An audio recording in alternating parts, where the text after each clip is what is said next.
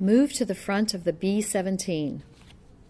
Curtis LeMay has been called the father of modern strategic bombing and is one of America's most famous air commanders. The Columbus native attended The Ohio State University, graduating with a bachelor's degree in civil engineering.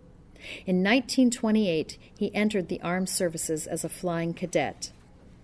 LeMay participated in the first mass flight of B 17 flying fortresses to South America in 1938, and the second bomb group won the Mackay Trophy for outstanding aerial achievement. After carefully calculating the dangers, LeMay stopped maneuvering bombing formation to avoid the anti aircraft fire and initiated a straight in bomb run, which improved bombing accuracy. He also devised new formations, techniques, and procedures, which were eventually used by all B 17 and B 24 units throughout the European theater. He later used low level night raids by B 29s against Japan.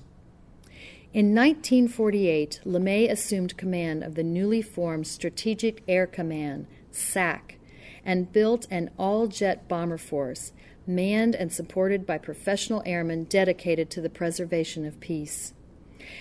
The general commanded SAC for nearly 10 years, and under his leadership and supervision, plans were laid for the development and integration of an intercontinental ballistic missile capability. LeMay served as Chief of Staff of the United States Air Force from 1961 to 1965.